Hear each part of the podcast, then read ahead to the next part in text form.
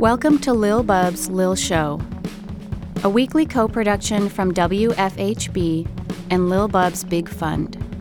We highlight adoptable animals with special needs in South Central Indiana and spotlight topics to promote human animal welfare. First, here is today's featured animal. Today's featured animal is going to be a little different. Sycamore Land Trust's nature preserves are home to many native Indiana plants and animals, including our featured animal today, the bobcat. Bobcats are a medium sized wildcat native to North America. They are named for their short tail that appears to have been cut or bobbed, which is white on the bottom and black striped on the top. Their ears are black tipped and pointed, and they have large tufts of fur on their cheeks. The spotted patterning on their fur acts as camouflage. Bobcats are crepuscular, which means they are active mostly during twilight. They are fast and can run up to 30 miles per hour. They are also excellent climbers and jumpers and are able to travel up to 12 feet in a single bound. While they prefer rabbits and other small creatures for food, they can hunt and kill animals much larger than they are, including deer. Bobcats are largely solitary and rarely seen because of their ability to blend into their surroundings and move silently. Bobcat vocalizations are rarely heard by humans.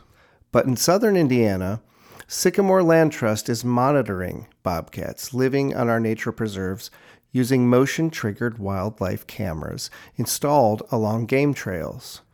These cameras have captured multiple bobcat families, traveling and hunting together, and even recorded a bobcat mother calling to her kittens to catch up. You can watch the footage at sycamorelandtrust.org slash wildlife. You're listening to Lil Bub's Lil Show, a co production of WFHB and Lil Bub's Big Fund. We now turn to this week's featured topic. Today's topic is animal welfare and land stewardship. Oftentimes, people think of animal welfare and land stewardship as very separate topics, but at the Bub Fund, we encourage you to think of the ways animal welfare intersects with other work. So, how do animal welfare and land stewarding work together?